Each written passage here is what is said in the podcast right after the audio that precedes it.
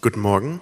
Ich lese euch den Bibeltext aus Epheser 6, die Verse 1 bis 4 und dem fünften Buch Mose 6, die Verse 1 bis 9. Ihr Kinder, gehorcht euren Eltern. So möchte es der Herr, dem ihr gehört. So ist es gut und richtig. Ehre deinen Vater und deine Mutter. Das ist das erste Gebot, das mit einer Zusage verbunden ist. Mit der Zusage, dann wird es dir gut gehen und du wirst lange auf dieser Erde leben. Und ihr Väter, verhaltet euch euren Kindern gegenüber so, dass sie keinen Grund haben, sich gegen euch aufzulehnen. Erzieht sie mit der nötigen Zurechtweisung und Ermahnung, wie der Herr es tut. Ich sage euch jetzt die Gesetze und Rechtsbestimmungen, die der Herr, euer Gott, euch gegeben hat. Ihr sollt sie euch einprägen, damit ihr danach handelt, wenn ihr das Land in Besitz genommen habt, das ihr jetzt hinüberzieht. Nehmt den Herrn, euren Gott, ernst und befolgt stets seine Anweisungen, die ich euch sage, ihr und eure Kinder und die Kinder eurer Kinder.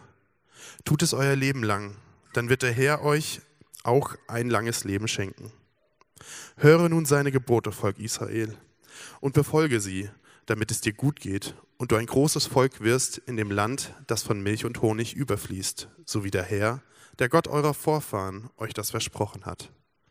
Höre Israel, der Herr ist unser Gott, der Herr und sonst keiner. Darum liebt ihn von ganzem Herzen, mit ganzem Willen und mit aller Kraft. Behaltet die Gebote im Gedächtnis, die ich euch heute verkünde. Prägt sie euren Kinder ein und sagt sie euch immer wieder vor, zu Hause und auf Reisen wenn ihr euch schlafen legt und wenn ihr erwacht. Bindet sie euch zur ständigen Erinnerung an den Arm und auf die Stirn. Schreibt sie auf die Türpfosten eurer Häuser und auf die Tore eurer Städte. Ja, wir schließen heute diese Serie ab über Gottes Kinder und ihr fragt euch vielleicht, warum sitze ich jetzt hier? Ähm, das ist doch eher für die Eltern und ich bin kein Vater, keine Mutter, habe keine Kinder. Wie schon gesagt, wir glauben, ähm, dass Gott uns die Kinder anvertraut hat als ganze Gemeinschaft, so, auch wenn wir selber keine Kinder haben. Und natürlich sind die Eltern im Fokus und wenn ihr keine Eltern seid, dürft ihr die Eltern gerne daran erinnern, was ihre Aufgaben sind. Habt ihr ja gerade gehört. Ich habe gerade gedacht, eigentlich sind die Kinder zu früh rausgegangen. Die hätten das nochmal gut hören können, so diese ersten Verse. Aber ähm, vielleicht hätten sie es auch falsch verstanden. Aber auf jeden Fall ähm, ist doch die Frage, was wollen wir den Kindern mitgeben, wenn sie hier Teil dieser Gemeinde waren? Was sollen sie sich am Ende behalten? Was, äh, wenn es sie irgendwo in die Welt, äh, sonst wohin verschlägt? Ja, was, was nehmen sie mit aus der Zeit ähm, in der Kirche und hier im Hamburg-Projekt? Und ähm, so sehr die Eltern aber vielleicht im Fokus sind, kann ich das aus eigener Erfahrung sagen, Eltern sind sehr begrenzt, ähm, brauchen ganz schön viel Ergänzung, haben immer eine sehr bestimmte Sicht, die sie irgendwo her haben auf ihre Kinder und auf alles. Und ähm, es ist sehr gut, wenn sie nicht alleine äh, dafür verantwortlich sind, sondern eine größere Gemeinschaft. Und wir glauben, eben Gott hat sich das super ausgedacht, dass wir eine Gemeinschaft haben, die im Prinzip, wo Kinder äh, groß werden dürfen. Ja? Und dass Kinder eben auch andere Vorbilder brauchen, ist auch klar. Nicht nur Eltern, sondern eben auch ob das Onkel, Tanten, Paten sind, Freunde, Opas, Omas, Nachbarn. Also dass es andere Vorbilder braucht, wo die Kinder sich auch dran orientieren können, auch dran lernen können. Und ein wunderbares Projekt, ja vielleicht habt ihr euch gedacht so am Anfang, oh schöner Werbeblock, jetzt geht es hier um Mitarbeit in der Kinderkirche. Wie geht das denn anders? Ich habe überhaupt keine Lust auf so Kindergottesdienst machen, aber wie geht es denn so organischer, normaler im Alltag, wenn man nicht Sonntag ist? Und da möchte ich, bevor wir hier tiefer in das Thema einsteigen, einmal äh, Brandon, Ariel nach vorne bitten und ähm, ich glaube, zuerst gucken wir uns ein Video dazu nochmal an, oder? Nee? Kein Video? Doch. Ah, okay, ihr, ihr redet erstmal und erzählt. Also dieses Projekt genau heißt Familienpaten und Brandon und Ariel werden uns da kurz mal zu was erzählen, wie wir das als Gemeinde, als ganze größere Gemeinschaft machen können. Guten Morgen, ich bin Brandon, Ariel, Ida Maeve. Ähm, wir haben einen Sohn auch, Amory, der in der Kinderzeit ist. Ähm, und ja, es gibt dieses Projekt, Projekt oder ich weiß nicht, kein Idee. Projekt, aber Idee, äh, Gemeinschaft, ähm, Patenschaften ähm, oder Familienpatenschaften. Und wir, wir sind eine junge Familie hier in der Stadt und unsere Familie ist so zwölf Stunden mit einem Flugzeug weg. Und ähm, wir kennen viele andere junge Familien, die auch keine Familie in der Nähe haben. Wir kennen sogar auch viele ähm, junge Leute, Studenten, äh, junge Berufstätige, äh, auch sogar ältere Menschen, die hier alleine in der Stadt wohnen und was so kaum einen Bezug zur Familie haben. Und wir glauben, äh, gemeinsam mit unserer so unser dritte äh, Leiter, Mitarbeiter äh, Marilena, sie ist äh, im Schanzenprojekt abends äh, tätig. Und wir glauben, dass wir können diese zwei oder mehrere äh, Milieus äh, zusammenbringen innerhalb der Gemeinde. Wir glauben, genau hier in der Gemeinde ist der Ort, wo Gemeinschaft unter unterschiedlichen Menschen stattfinden kann, wo sie so gegenseitig einander unterstützen können, sich besser kennenlernen ähm, und richtig so Nächstenliebe erleben und leben können. Ähm, und wir, werden, wir wollen euch auch ein bisschen von unserer Erfahrung und dann kommt das Video von Mari auch, weil sie, ähm, sie zeigt euch auch ihr, ihre Erfahrung damit. So. Ja, wir hatten vor drei Jahren oder vier Jahren jetzt einen Jungen aus äh, Syrien kennengelernt. Und irgendwie, wir hatten ganz am Anfang so eine tiefe Verbindung mit ihm, obwohl wir ihn vorher ja, nicht äh, gekannt ja, wir hatten keine Ahnung, wer er war. Und, ähm, und, aber ich glaube, wir haben äh, uns verstanden, weil wir hatten beide keine Familie hier. Und er war 18 Jahre äh, alt in dieser Zeit. Und wir haben ihn in unsere Familie eingeladen. Und er ist äh, zu diesem Tag Onkel Ibrahim ähm, zu unserem Sohn. Und ähm, es war so, so eine coole Erfahrung für uns dass wir könnten diese Gottesfamilie erleben und ihm so adaptieren. Und er war für uns so ein Schätz, weil er hat unseren Sohn ähm, äh, verliebt, wie er sein Onkel war. Und Emery hat keinen Onkel hier. Und so, ja, das war, ich glaube, ihr könnt richtig so was Cooles erfahren. Und wir haben noch Kontakt mit ihm. Er ist leider nach äh, Syrien gegangen, weil er hat seine andere Familie so viel vermisst. Und ähm, es war für ihn sehr schwierig hier, aber wir haben noch Kontakt mit ihm, machen regelmäßig FaceTime und er sucht, ja, er ist auch hier Christ geworden und äh, er ja, fragt uns immer noch für Beratung in sein Leben und auch über Jesus und ja, es war eine sehr reiche Erfahrung für uns. Und jetzt äh, kommt noch das Video von Mari, von Marilena und sie, äh, sie ist immer noch im Urlaub bis heute Abend. Ähm, und, äh, aber sie wollte euch trotzdem sagen, wie, wie das aussehen kann und wie das ihr so viel gebracht hat innerhalb der Gemeinde. Hi, ich bin Marilene und ich möchte euch kurz erzählen, warum eine Familienpatenschaft aus Patensicht so eine super Sache ist. Und zwar habe ich das häufig erlebt in meinem Leben, dass wenn meine eigene Familie nicht in der Nähe war, dann habe ich mir so eine Art Ersatzfamilie gesucht und immer in der Gemeinde gefunden. Es hat mir total geholfen, Anschluss zu finden und gekannt zu sein und auch in der Stadt mich wohl zu fühlen. Und meistens fing das an mit einer Einladung zum Essen. Und ihr könnt euch kaum vorstellen, glaube ich, äh, wie schön das ist, als jemand, der keine Familie hat, an einer Familienmahlzeit teilzunehmen und an gedeckten Tisch zu kommen, wenn man sonst immer für sich selber sorgen muss. Da einfach auszutauchen aus seiner eigenen Welt und einzutauchen in andere Themen und einfach Teil davon zu sein. Das ist was total Schönes und erfordert eigentlich nur, dass man einen zusätzlichen Teller an den Tisch stellt und jemand dazu einlädt. Und das kann dann der Anfang sein, wo man sich kennenlernt, wo man merkt, hey, was, wie tickt der andere, was beschäftigt den und häufig hat sich daraus dann wirklich so ein gegenseitiges Unterstützen angeboten oder man kennt sich halt. Ich wusste, von wem kann ich meine Bohrmaschine ausleihen oder mal ein Auto für einen Umzug. Und auf der anderen Seite wurde ich gekannt, die Kinder kannten mich, ich konnte häufig einspringen, wenn mal irgendwie ein Babysitter gefragt war oder der Partner krank war und Unterstützung gebraucht hat im Alltag.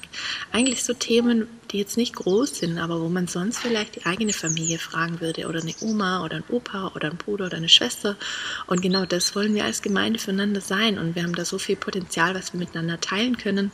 Und für mich ist das wirklich der größte Ausdruck von Gottes Liebe, wenn wir Gemeinschaft leben, wenn wir füreinander da sind, wenn wir Nächstenliebe äh, praktizieren unter uns. Und ähm, deswegen möchte ich euch ermutigen, schaut euch mal um, wer da so neben euch sitzt. Lasst euch helfen, euch zu connecten. Dafür sind wir da. Und probiert es mal aus. Ich glaube, wir können nur gewinnen. So, wir, Jesus hat gesagt, dass ähm, an, an unserer Liebe untereinander wird die Welt erkennen, dass wir seine Jünger sind. Ähm, und wenn es manchmal schwierig ist, hier wirklich so anzukommen und Leute kennenzulernen, Leute haben beschäftigt sich schon mit, mit eigenen so Schwierigkeiten oder mit so schon vorstehenden Beziehungen. Wie, wie machen wir das praktisch? Ähm, und so, wir haben so daran gedacht, wir machen diese Familienpaten und wir machen so erstmal, macht, wenn ihr das so Lust drauf habt, dann macht ihr so eine Pilotphase, eine Pilotpatenschaft drei Monate lang. Man verspricht mindestens ein Treffen im Monat, ähm, zu Hause, entweder bei der Familie oder bei der Pate. Und ihr lernt euch kennen. Und wenn es gut klappt, dann kann es weitergehen mit gemeinsamen Ausflügen oder gemeinsam so zum Mittag gehen nach dem Gottesdienst oder im Urlaub fahren, wenn das so toll ist auch. Ähm, und wenn nicht, dann wir können noch, noch mal probieren. Ähm, wir sind davon sehr begeistert. Das, ist, das bringt nicht so viel Arbeit, es ist keine größere Leistung. Man macht einfach, was man so macht, so sonst, einfach mit, mit neuen Leuten. Vielen Dank. Wir haben eine Anmeld Anmeldungsliste. Da, äh, runter und wir machen diese Infostand. Wir sind da, wir können mit euch äh, sprechen und ähm, ja, wir können euch vernetzen, auch wenn ihr sagt, ich habe keine Ahnung, mit wem soll ich das machen. Ja, wir können euch helfen. Ja, vielen Dank euch.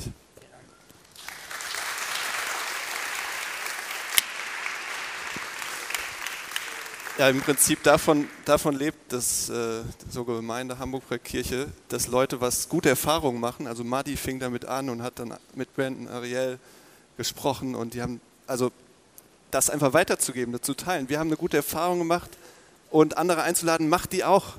Also es geht nicht um die tolle Struktur, das alles ausgecheckt, perfekt hinzukriegen, sondern sich auf den Weg zu machen, das vielleicht mal zu probieren.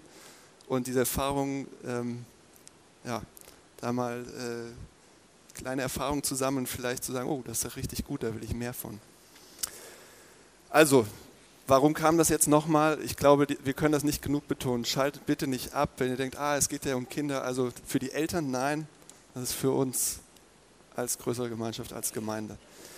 Was wollen wir den Kindern jetzt weitergeben? Was sollen sie von uns bekommen ähm, als Kirche? Was soll am Ende stehen bleiben? Und wir schauen das uns gleich mal an und davor möchte ich jetzt nochmal beten. Ja, danke Vater für all das, was du uns anvertraust. Ähm, ja, danke für diese vielen Kinder auch hier in dieser Gemeinde. Und sie sind ein Geschenk, äh, ein Schatz, aber auch eine Aufgabe. Und ähm, zeig uns, was wir da für eine tolle Aufgabe haben. Uns als Eltern, aber eben auch uns als ja, Gemeinschaft, als größere Gemeinschaft. Und ähm, begegnen uns dadurch, auch durch diese Aufgabe und durch die Kinder. Und durch das Nachdenken darüber, was du darüber zu sagen hast. Amen. Also wir gucken uns das anhand von drei Fragen an. Was ist denn das Ziel überhaupt? Was ist der Weg dahin? Ja, und wie, wie kommen wir jetzt da an? Also wie kommen wir da weiter? Wie, wie gehen wir den Weg? Ja? Also was ist das Ziel, was ist der Weg und wie gehen wir da vorwärts? Ähm, was ist denn das Ziel? Was wünscht ihr euch für Kinder, die ihr seht und gerne mögt? Also ob das eure eigenen sind oder die Kinder von Freunden oder Patenkinder oder im Umfeld. Wo sagt ihr, ja, wenn, wenn wir gute Vorbilder sind, so, das, das wird sie prägen, das wird dabei rauskommen, das sozusagen dieser, ähm, dieses Zielfoto, ja, das, das wünsche ich mir, dass das am Ende stehen bleibt von dem, wie ich da, dieses Kind präge als Vorbild. Was, was ist da euer Wunsch? Ähm, es gibt ja diese traditionelle Sicht, die sagt, Kinder ähm, müssen sich einordnen, eingliedern. Die müssen gut funktionieren und ähm, haben eigentlich nichts zu melden. Also Kinder müssen einfach das tun, was erwartet wird, oder? Also das ist eine sehr traditionelle Sicht. Und vielleicht hat der ein oder andere hört die Bibeltext und denkt, ja, ist doch genau das, oder? Das ist diese traditionelle Sicht. Kommen wir gleich nochmal drauf zu. Dann gibt es diese moderne Sicht, die eher sagt, ja, wir dürfen die Kinder nicht so beschränken, sondern wir müssen sehen, was in denen ist. Und wir müssen den Kindern helfen, ähm, sich selbst zu entdecken, herauszufinden, wer sie sind. Und die Kinder brauchen eigentlich nur gute Begleiter, die ihnen dabei helfen, herauszufinden, wer sie sind und das voll auszuleben. Ja? Also es ist eher, sage ich mal, eine so eine fördernde Sicht, eine moderne Sicht, wo man sagt, die Kinder brauchen nur ein bisschen Hilfe, damit sie sich entdecken und dann ihr volles Potenzial entfalten. Und das Interessante ist jetzt, in der Bibel finden wir keine dieser beiden Sichten, nicht dieses, diese beiden äh, Sichtweisen, sondern ja, wir finden nicht, dass Erziehung Kontrolle ist und die Kinder zu allem zu bewegen, was Erwachsene so wollen. Und wir finden aber auch nicht, dass die Kinder die ganze Zeit nur Bestätigung und Ermutigung und Applaus brauchen, ähm, egal was sie denken, was sie tun, was sie verzapfen, sei es noch so egoistisch und verrückt, sondern wir finden da eine Sicht, den Kindern Weisheit beizubringen. Was ist das für ein großes Wort? Im Prinzip Weisheit, das Richtige zu tun, gute Entscheidungen zu treffen, gerecht zu leben, integer zu sein, ihnen zu helfen, zu lernen, je nach Alter eigenständige, reife Entscheidungen zu treffen, die gut sind, nicht nur für sie selbst, damit sie ihr volles Potenzial entfallen und alle anderen, ja, sondern Entscheidungen, die gut sind für sie selbst, für ihr Umfeld und für ihre Welt. Ja? Also richtig ähm, verantwortlich lernen, umzugehen mit, mit ihrem Leben und mit allem, was ihnen anvertraut ist. Und dafür brauchen sie Bestätigung auf jeden Fall, aber auch Korrektur. Also wir sehen in der Bibel, da ist irgendwie eine andere Sicht auf ähm, Erziehung, nicht, nicht, die nicht schwarz-weiß, nicht in diese beiden Kategorien passt.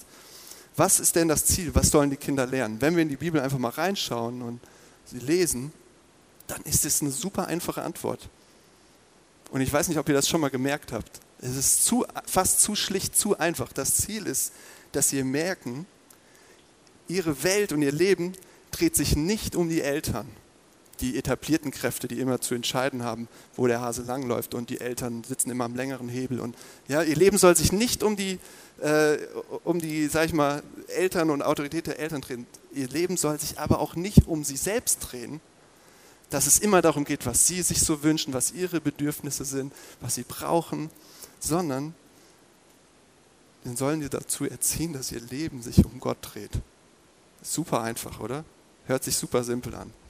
Und dass sie im Prinzip einen Dreh- und Angelpunkt außerhalb der Familie bekommen, der nicht in den Eltern begründet ist, nicht in den Kindern, sondern dass das ganze Familiensystem letztlich neu geordnet wird, weil es um Gott dreht und da seine Bestimmung findet. Es geht um Gott. Und ähm, der Apostel Paulus schreibt es im Epheserbrief, ich weiß nicht, ob euch das aufgefallen ist, das ist sehr interessant, an beide, an die Kinder und die Eltern. Er adressiert sie und sie sollen sich an Gott ausrichten, an ihm orientieren. Sie sollen auf ihn hören. Nicht nur die Kinder, ja, gehorcht euren Eltern, wie es der Herr möchte, sondern auch die Eltern. Das ist interessant. Die Eltern sagen, hört mal darauf, was Gott zu sagen hat. Er soll der Dreh- und Angelpunkt sein, auch für sie. Und so war es auch schon bei Mose. Ihr habt das gehört, 5. Mose Kapitel 5, ähm, also Verse 5 bis 7. Höre Israel, der Herr ist unser Gott, der Herr und sonst keiner. Darum liebt ihn von ganzem Herzen, mit ganzem Willen, mit aller Kraft. Behaltet die Gebote im Gedächtnis, die ich euch heute verkünde. Prägt sie euren Kindern ein und sagt euch immer wieder vor. Und ihr denkt so, oh, warte mal, warte mal, warte mal. Gebote? Ja? Wozu brauchen die Kinder Gebote? Das ist ja echt mal so, klingt nicht so freundlich irgendwie, oder? Und aus pädagogischer Sicht würden jetzt wahrscheinlich einige sagen, ja, Kinder brauchen Grenzen, das wissen wir doch. Und dann würden viele sagen, ja, wir brauchen das und Kinder brauchen das. Aber wenn wir, viele haben ein Problem mit dem Wort, wenn sie Gebote hören, das klingt sofort nach so der erhobene Zeigefinger, oder nicht? So ein moralisches Korsett, wo man nicht mehr atmen kann, wo man die Kinder drin erstickt, voller Verbote, Verbote, Verbote, Kinder klein halten. Und dann lasst uns mal drüber nachdenken, wozu hat Gott seinem Volk denn die Gebote gegeben? Wozu gibt es Gebote? Damit sie angenehm für ihn sind und er sie mehr lieb hat? Nein. Die Gebote sind gegeben worden, als er sie schon gewollt hat und geliebt hat und gerettet hat aus Ägypten, aus der Sklaverei und all das. Sie hatten das alles, die Bestätigung, die volle Annahme und Liebe Gottes, sondern die Gebote waren dafür da, dass das Volk ihn kennt. Dass sie sagen, ah, das ist unser Gott, das ist ihm wichtig, das ist ihm auf dem Herzen, so tickt er. Damit sie ihn kennen können und ihn lieben können und als sein Volk leben können, mit dem, wie sie mit Sachen umgehen, mit Besitz, mit ihrer Arbeit, mit Ausruhen, mit Wahrheit, mit Neid, mit Worten, Gedanken. Wenn ich jetzt jemandem meine Liebe zeigen will, wie mache ich das? Ja? Was muss ich dafür tun, wenn ich jemandem meine Liebe zeigen will? Ich muss diese Person erstmal kennen. Was kommt denn da an? Was, wie kann ich diese Person lieben? Muss ich wissen, wie ist diese Person? Und ähm, bei meiner Frau ist das zum Beispiel so, die verbringt sehr gerne Zeit mit mir alleine. So kann ich sie lieben, indem ich mir Zeit mit ihr alleine nehme und wir einen Kaffee zusammen trinken. Das mag sie gerne. So kann ich sie lieben. Und ich tue das einfach, weil ich sie liebe. Weil ich weiß, wie sie tickt, wie sie ist, was sie braucht, worüber sie sich freut. Und natürlich, weil ich Kaffee auch ganz gerne mag. Aber bei Gott ist das so ein bisschen ähnlich. Ähm, er zeigt durch seine Gebote, wie er ist.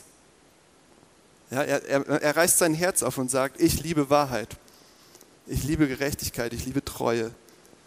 Und wenn jemand mal auf die Frage kommen soll, wie kann ich denn eigentlich Gott lieben, dann könnt ihr das, indem ihr die Wahrheit liebt und sagt, indem ihr treu seid, indem ihr andere nicht schlecht macht, indem ihr nicht neidisch seid, sondern freut.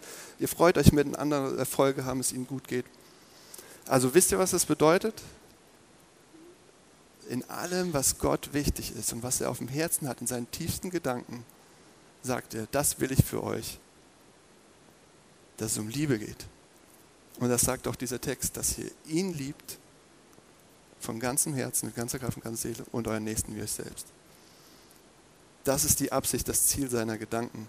Also wenn ihr über Gebote und Verbote und Grenzen, vielleicht seid ihr sofort in diesem Raster und sagt, oh Mann, da geht es ja immer um alles richtig machen und sonst bin ich nicht wertvoll und Regeln halten. Letztlich sagt, sagt uns hier die Bibel, es geht darum zu lieben, lernen zu lieben. Nicht nur mit leeren Worten, sondern mit Taten. Taten sprechen lassen. Ist das euer Ziel, eure Mühe für die Kinder? Dass sie das lernen? Ja?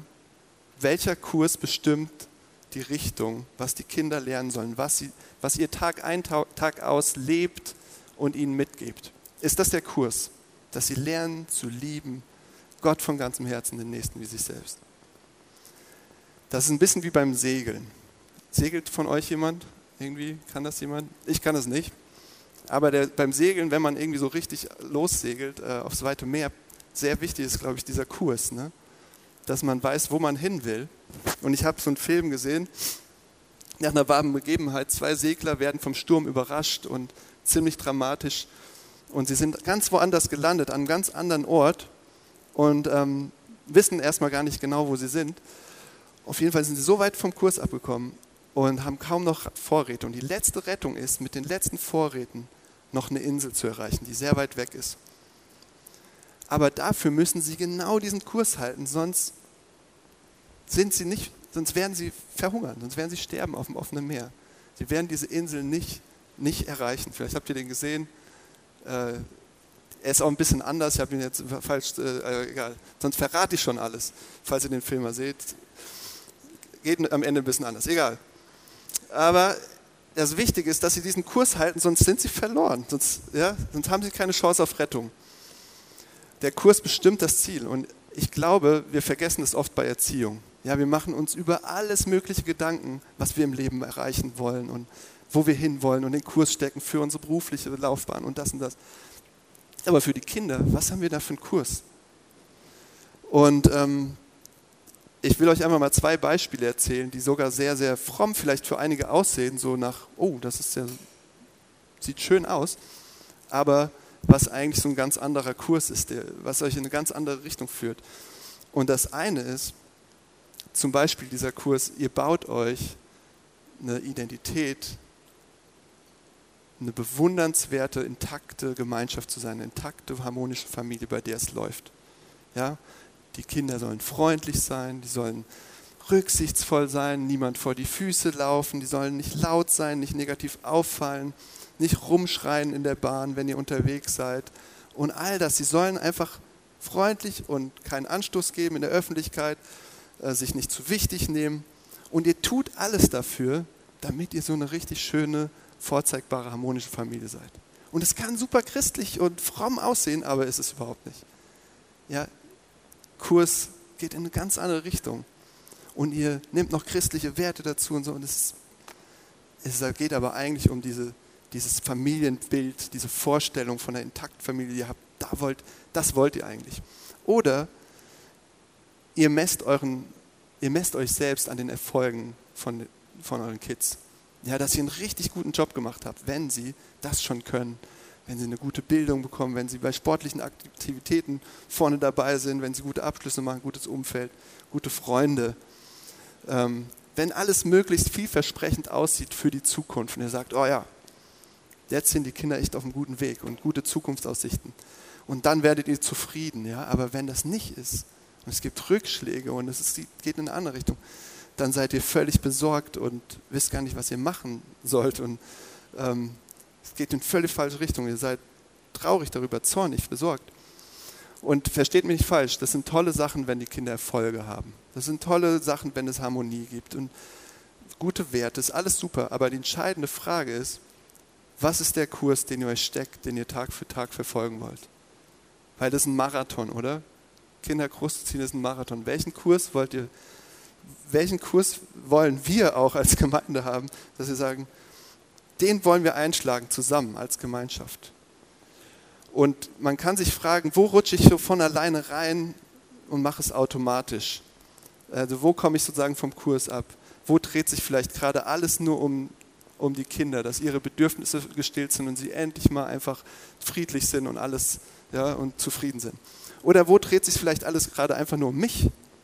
Dass ich zufrieden sein kann mit dem, was sie machen oder tun oder nicht tun. Und ich baue mir eigentlich so mein kleines Familienreich und denke, oh, wunderbar, wunderschön. Also wo finde ich es vielleicht schwer, ihnen immer wieder Grenzen zu setzen? Oder wo tue ich das die ganze Zeit und gängel sie und ähm, denke, sie müssen immer, immer, immer, immer nur das tun, was ich will und sonst ist alles ganz schrecklich. Oder könnt ihr wirklich sagen, okay, ich will dass sich das um Gott dreht. Ich will, dass das Ziel ist, dass sie ihn lieben, dass sie ihn kennen. Wollt ihr alles daran ausrichten? Und das ist, das ist ein Kurs, den ihr dann setzt und wo alles andere dann so hinterherkommt erst.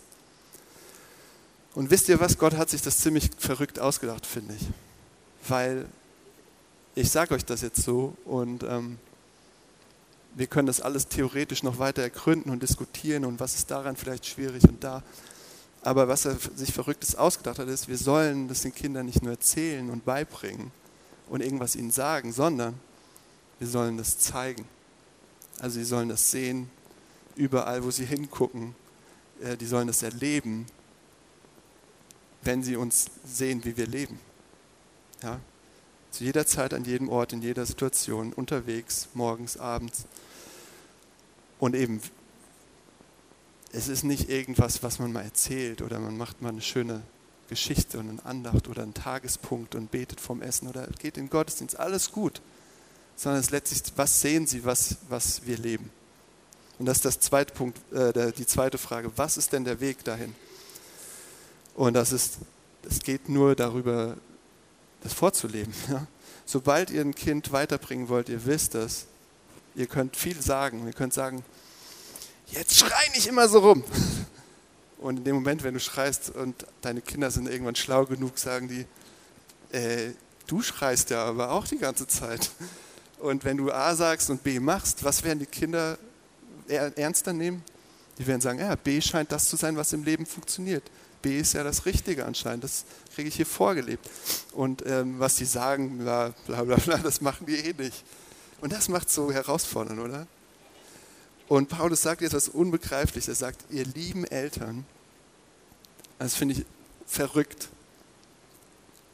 In der Bibel stehen ein paar verrückte Sachen, aber hier, das finde ich wirklich verrückt. Erzieht eure Kinder so, wie es der Herr tut. sagt er wirklich. Habt ihr das gemerkt? Also, nehmt euch mal ein Beispiel an dem vollkommenen, ewigen, perfekten Vater, der immer geduldig ist, der immer gerecht ist, der immer die Wahrheit sagt, der barmherzig ist, weise. Nehmt euch an dem mal ein Beispiel, macht es wie er. Im Ernst? Sollen wir das machen? Ja, ich finde manche Sachen wirklich schwierig in der Bibel ernst zu nehmen, aber das ist so eins von denen, wo ich denke, was? Ja? Gott setzt Eltern ein als seine Stellvertreter, als Repräsentanten, kann man sagen. Ähm, das bedeutet, die Kinder gehören ihm und er sagt, jetzt macht es in meinem Sinne, er zieht in meinem Sinne. Ihr seid, ich setze euch ein, macht es in meinem Auftrag. Wie die deutsche Botschafterin in Washington. Ich wusste gar nicht, wer das ist, ich musste nachgucken. Emily Haber, schon mal gehört? Sie vertritt die Interessen unserer Regierung in den Vereinigten Staaten. Aber die kann dann nicht einfach sagen, was sie so will und wo sie Lust drauf hat, sondern sie ist das Sprachrohr für unsere Regierung dort. Also die macht nicht einfach so ihre Privatinteressen, sondern sie ist das Sprachrohr ihrer Regierung in, in einem anderen Land. Und ihr lieben äh, Vorbilder und Eltern und äh, Freunde von Eltern und Onkel und Tanten und Paten, ja, ihr vertretet die Interessen gegenüber den Kindern des Regenten dieser Welt, Gottes Interessen. In der er erzieht in seinem Namen, äh, im Namen seiner Majestät. Ja. Und das ist eure oberste Autorität. Ja, und ihr zieht nicht, wie es gerade passt und sagt, ja, das könnte auch gut sein und euer Bauchgefühl und wie, sondern ihr schaut, wie macht es Gott? Wie erzieht er? Wie ist er? Wahrheit, Gerechtigkeit, Geduld, Freundlichkeit und all das. Und sagt, okay, er ist jetzt meine Autorität. Er bestimmt den Kurs. Heftig, oder? Und wenn es um Autorität geht, ich weiß, das ist echt schwierig. Und ihr denkt, oh Mann, diese Autorität und dann, das engt uns doch ein und wir wollen doch lieber Freunde sein, auch mit den Kindern. Ja, gibt es ja auch gute, gute Pädagogen und Bücher, die sagen, seid doch nicht immer Freunde, sondern, ja, aber wir wollen das so gern, wir wollen gemocht werden und wir mögen das nicht, autoritär schon gar nicht, ist ganz schlimm und es ist auch und wir haben ein Trauma, was Autoritätsmissbrauch angeht, ohne Frage. Ist, passieren die schrecklichsten Sachen heute, in dem Moment auch in Familien, zu Hause, in der Politik, in der Kirche, überall. Und trotzdem kommen wir immer wieder zu dem Punkt, auch in dieser, es geht gar nicht ohne Autorität, weil sonst passiert kein Lernen. Ähm, ihr orientiert euch irgendwo dran. In der Schule, welche Lehrer waren die Guten? Die, die alles durchgehen lassen und denen ihr auf der Nase rumgesprungen seid und die keiner ernst genommen hat? Oder die, die es versucht haben mit Strafen und Schreien und Druck und Schlüssel werfen oder weiß nicht, was ihr erlebt habt. Darf man heute kommt man wahrscheinlich sofort ins Gefängnis. Aber ähm, ich glaube, das waren die Lehrer, die eine Autorität hatten, von denen ihr gerne was angenommen habt, weil ihr sie ihnen gegeben habt, weil sie Vorbilder waren, weil sie nicht nur irgendwas erlabert haben, sondern sie mit Vorbilder. Und ihr habt gesagt, ja, ich will von dir was lernen. Ähm, das sind gute Autoritäten. Und Kinder sehen sich doch danach, nach solchen guten Autoritäten, die, nach Orientierung, die brauchen das und das wissen wir. Und ähm, Paulus sagt das im Epheserbrief, ihr Väter, also da steht ein Wort, es kann auch Eltern heißen, hier steht es halt Väter, ähm, verhaltet euch euren Kindern gegenüber so, dass sie keinen Grund haben, sich gegen euch aufzulehnen. Und Luther sagt, reizt sie nicht zum Zorn. Und letztlich, was er sagt, ist, seid eine gute Autorität.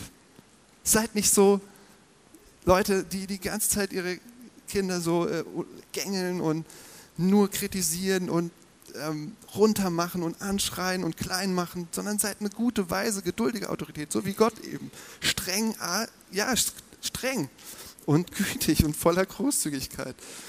Und ähm, ich glaube letztlich, nochmal noch ein Punkt zu dem Thema Autorität. Gottes Autorität ist balsam für die Kinder. Wisst ihr warum?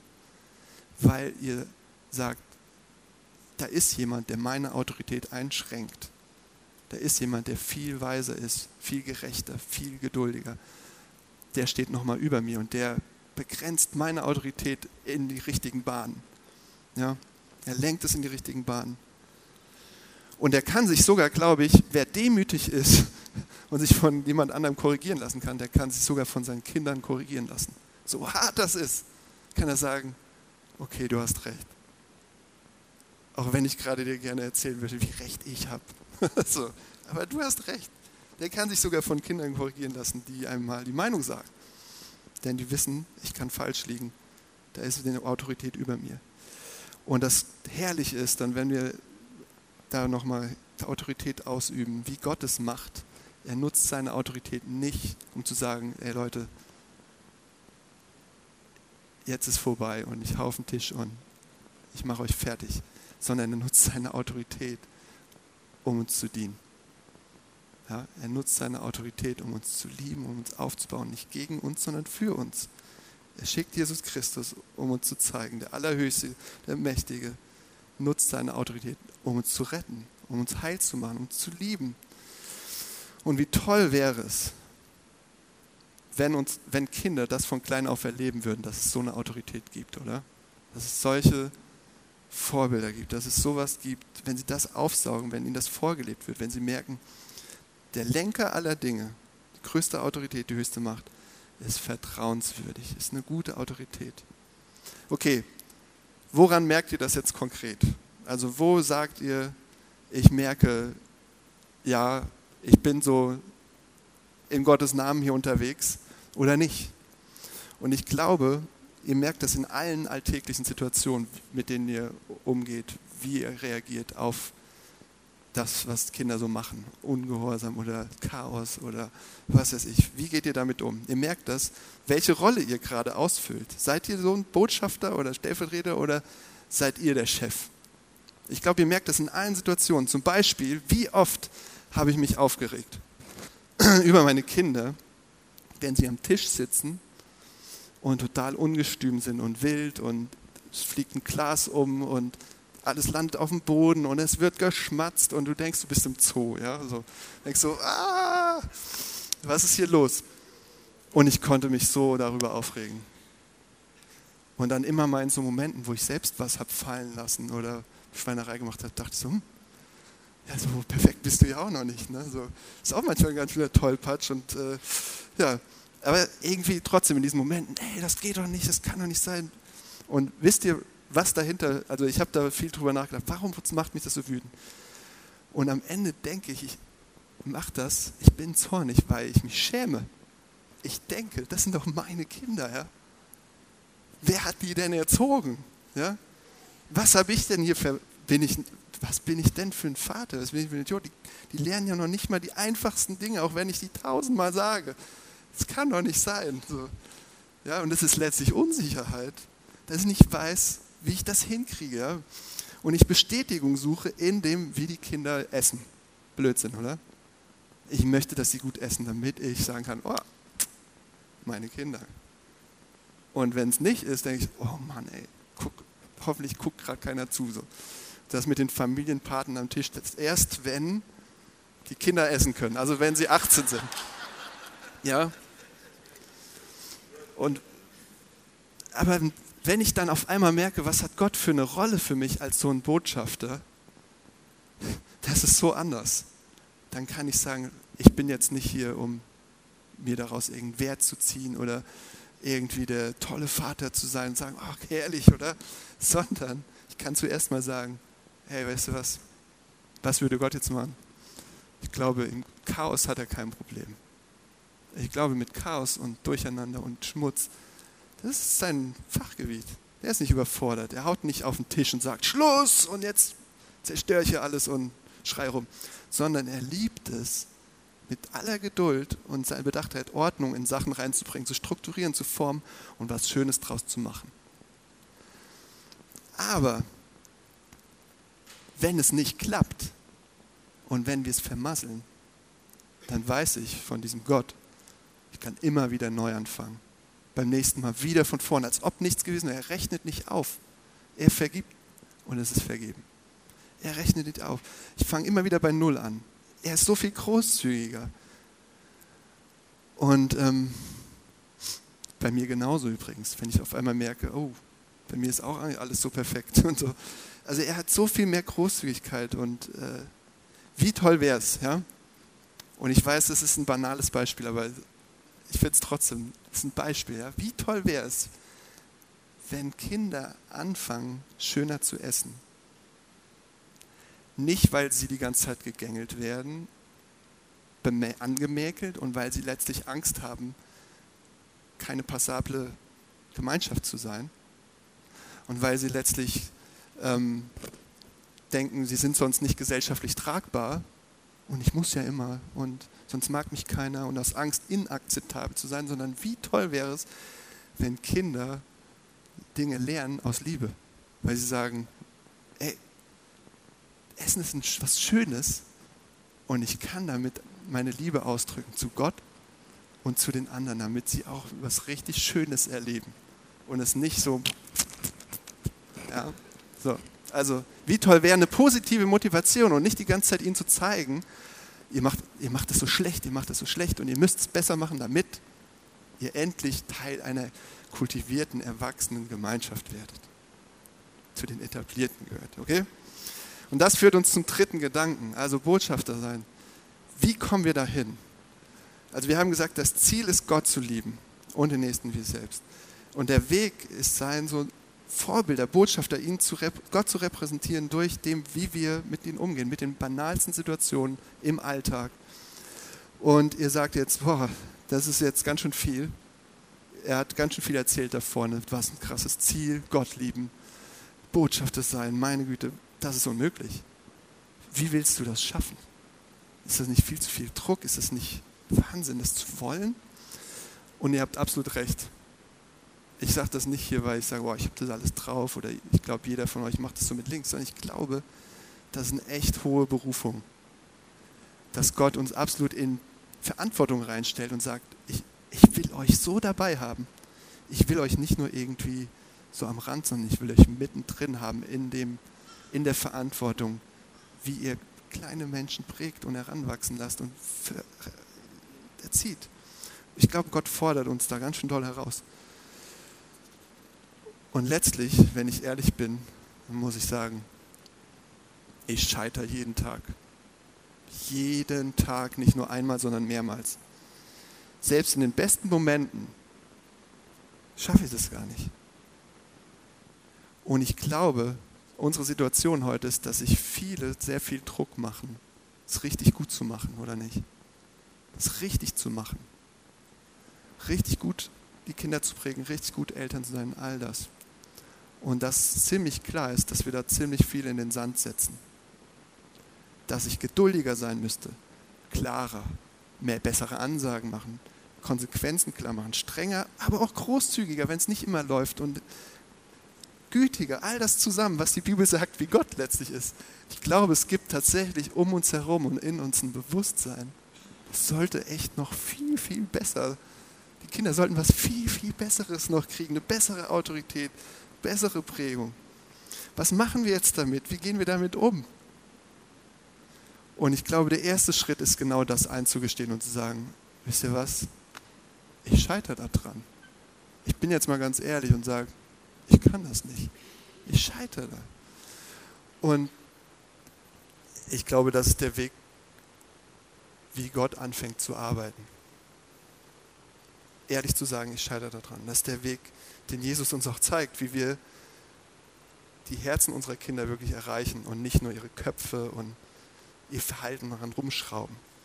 Und wie wir nicht ständig um uns selbst drehen, sondern tatsächlich über uns hinausweisen, wenn wir schwach werden, wenn wir zugeben, ja, wie es wirklich ist und wie Gott für sie mehr wird als ein abstraktes Wesen, sondern wie er in den Alltag reinkommt und auf einmal bei Eltern was Lebendiges wird was Relevantes wird. Oder bei anderen Vorbildern, wie er nicht nur ein theoretisches Wertesystem ist, sondern eine Person, die man lieben kann, weil er uns zuerst liebt. Oder nicht? Und das ist ja der Punkt, wenn wir sagen, ich kann es einfach nicht. In dem Moment kommt Gottes Liebe in Jesus und sagt, ich mache es für dich. Ich komme und ich, ich bin dieser perfekte Stellvertreter. Ich, ich mache es für dich ja, wie können, wie können die Kinder merken, wie sehr Gott sie liebt? Wie kommt er zu ihnen? Indem sie Vorbilder haben, die das den Kindern nicht nur sagen, sondern vorleben. Ich, ich lebe am Ziel vorbei, ich bin Sünder, ich bin verloren, aber ich brauche Gottes Vergebung und Gnade jeden Tag. Ich bin nicht gerade besonders gut in diesem Elternding, aber ich will das machen mit Gottes Gnade und Hilfe jeden Tag.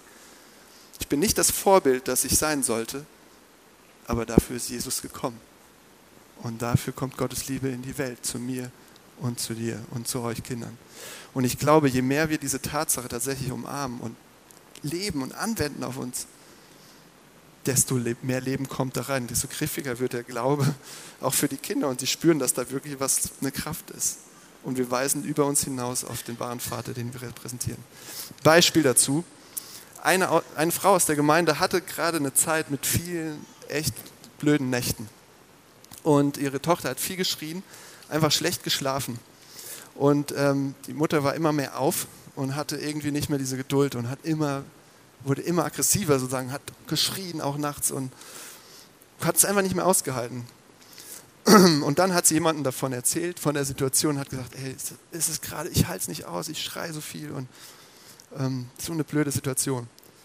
Und diese Person hat ihr dann geantwortet, fang doch mal an, dich zu entschuldigen. So, sag doch mal, wie es ist, dass, dass dir leid tut. Entschuldige dich bei deiner Tochter. Und dann haben sich die beiden hingesetzt und hatten so ein richtig gutes Mutter-Tochter-Gespräch. Und die Mutter hat sich entschuldigt, gesagt, ich habe es vermasselt. Ich habe die Geduld verloren.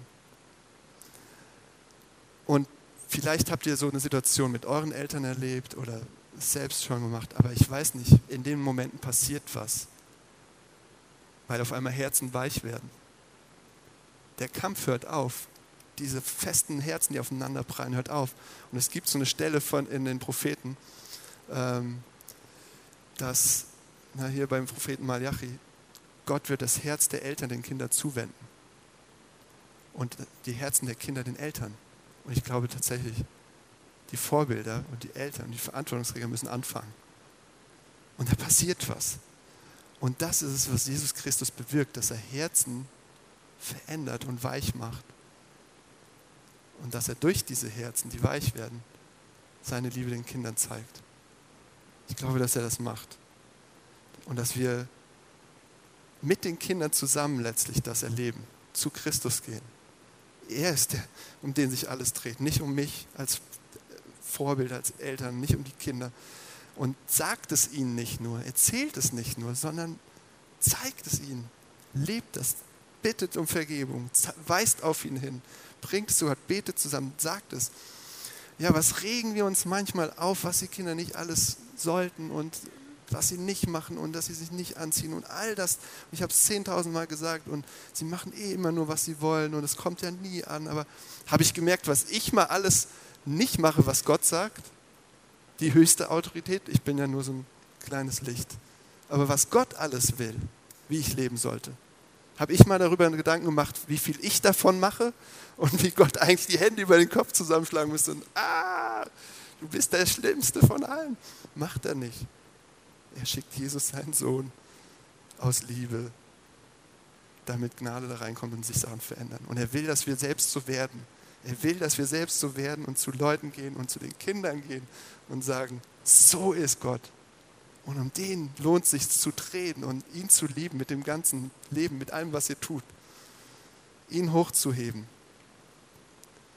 Und ich sage noch eine kleine Anwendung. Ihr werdet Fehler und Misserfolge und Streitigkeiten, wenn ihr, wenn ihr da anfangt, den Weg zu gehen, ihr werdet es immer haben, aber nicht mehr so doll davon überrascht sein. Sondern ihr werdet sagen, natürlich, natürlich, ist ein Weg der Gnade. Und das ist befreiend. Und da kann Liebe reinfallen, richtige Liebe reinfallen. Und das ist, glaube ich, was die Kinder brauchen. Ihr gebt euer Leben euren Stolz, eure Ambitionen, eure Selbstgerechtigkeit. Ihr kommt vom hohen Ross runter, damit sie Gottes Liebe darin aufblitzen sehen und anfangen, diesen Gott zu lieben. Ihr seid nicht die perfekten Vorbilder. Ich kann euch trösten. Keiner hier. Gott ist das. Ihr habt nicht das perfekte Zuhause. Das finden die Kinder nur bei ihrem himmlischen Vater. Und was könnte es besser für die Kinder geben als das? Amen. Ich bete noch. Danke, dass du so ein Vater bist, dass du so ein Gott bist und dass du nicht einfach nur aus Pflicht Gehorsam einforderst und dich groß aufspielst, sondern dass du klein wirst und unsere Herzen gewinnen willst. damit wir dich lieben. Nicht aus Angst vor dir irgendwas machen und wegrennen, sondern damit wir dich lieben. Und dass du das für die Kinder auch so sehr willst. Danke, dass du so bist, Gott. Und dass, wir wenn wir anfangen, um dich zu drehen, dass Dinge heil werden. Amen.